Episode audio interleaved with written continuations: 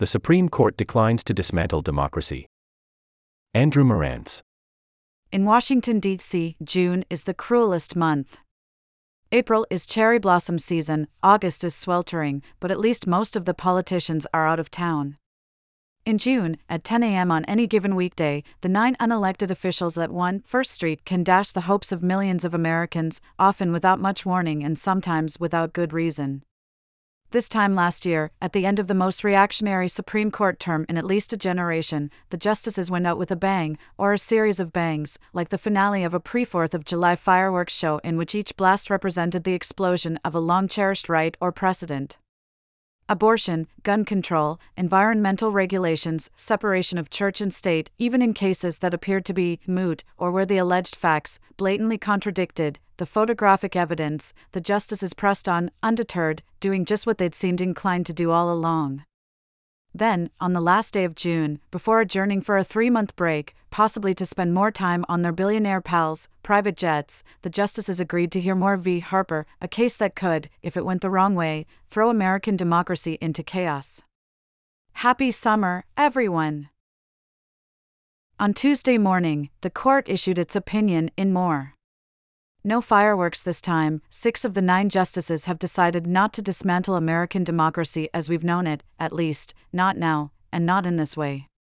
The central question in Moore was whether the court would give credence to the independent state legislature theory, or ISLT, a relatively novel and flimsy line of legal reasoning that, in its starkest form, would have allowed state legislatures to run federal elections almost however they chose, without oversight from state courts.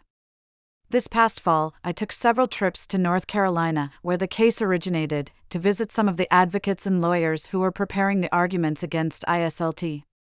The worst case scenario, as they saw it, was that the Supreme Court would adopt an expansive version of the theory. The best case scenario was that the court would decisively reject it, and then there were an array of potential compromises in which the court could demur, either by issuing a muddled opinion or by declining to issue an opinion at all, leaving the door open for troubling possibilities in the future. The opinion we got is close to the advocate's best case scenario. The Elections Clause does not insulate state legislatures from the ordinary exercise of state judicial review. Chief Justice John Roberts wrote for the majority, effectively ending the short, strange career of the legal doctrine formerly known as the independent state legislature theory. Ari Savitzky, a voting rights lawyer at the ACLU, said in a statement that the court has correctly relegated it to the dustbin of history. Not only did they reject ISLT, they also affirmatively embraced our pro democracy position, Chris Shenton, a lawyer with the Southern Coalition for Social Justice, told me. We argued that there's no way to make this theory track with history and tradition, with the way the law has always been applied in this country, and that's exactly what the court said.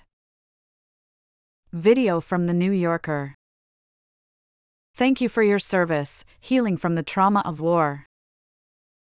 In North Carolina, I went on many long drives with a handful of advocates who were traversing the state, holding town hall meetings in musty basements and small museums and one room churches, educating the public about what was at stake. They were clear headed about the limits of their approach. Ultimately, there were only nine people who would decide the case, and none of them would be showing up at any of the local meetings. Still, they proceeded under the assumption, an assumption bordering on faith, really, that there was some connection, in the long run, between what happened in those far flung rooms in North Carolina and what happened in the marble courtroom in D.C. A few minutes after the opinion came down, Sailor Jones, one of the advocates, called me, sounding both relieved and surprised. Guess that town hall in Pasquotank County really did the trick, huh? He said. The majority opinion could have come as even more of a relief if it had been unanimous. A unanimous opinion was a better than best case scenario, one that only the most starry eyed democracy advocates even allowed themselves to hope for.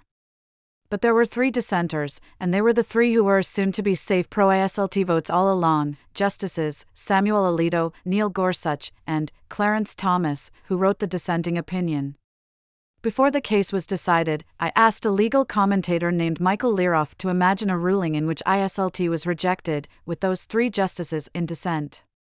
So a third of the court is endorsing the logic of full on insurrection, he said at the time. And that's the scenario that's supposed to make me feel like everything's fine? It's never fun to temper a rare bit of good news with a note of caution. And yet we can applaud the majority for batting away ISLT while also remembering that, by doing so, it has not so much taken a step forward as refused to trust fall backward into an abyss. We can be pleasantly surprised by Roberts, both in this case and in another recent pro democracy opinion, and still raise a skeptical eyebrow at his apparent desire to be perceived as a champion of democracy while trying to find the guy who has been chipping away at voting rights for decades. On the whole, we should resist the temptation to take the Moore opinion as evidence that all the concern about the health of our democracy has been much ado about nothing. As I wrote earlier this month, averting a disaster once, or a hundred times, does not mean that the disaster was not worth worrying about in the first place. Even if the apparatus of democracy is not dismantled this year or next year, it's worth reckoning with how easily it could be. ISLT was an outrageously dubious legal argument, but that does not mean that it was always foreordained to fail. Diamond Suit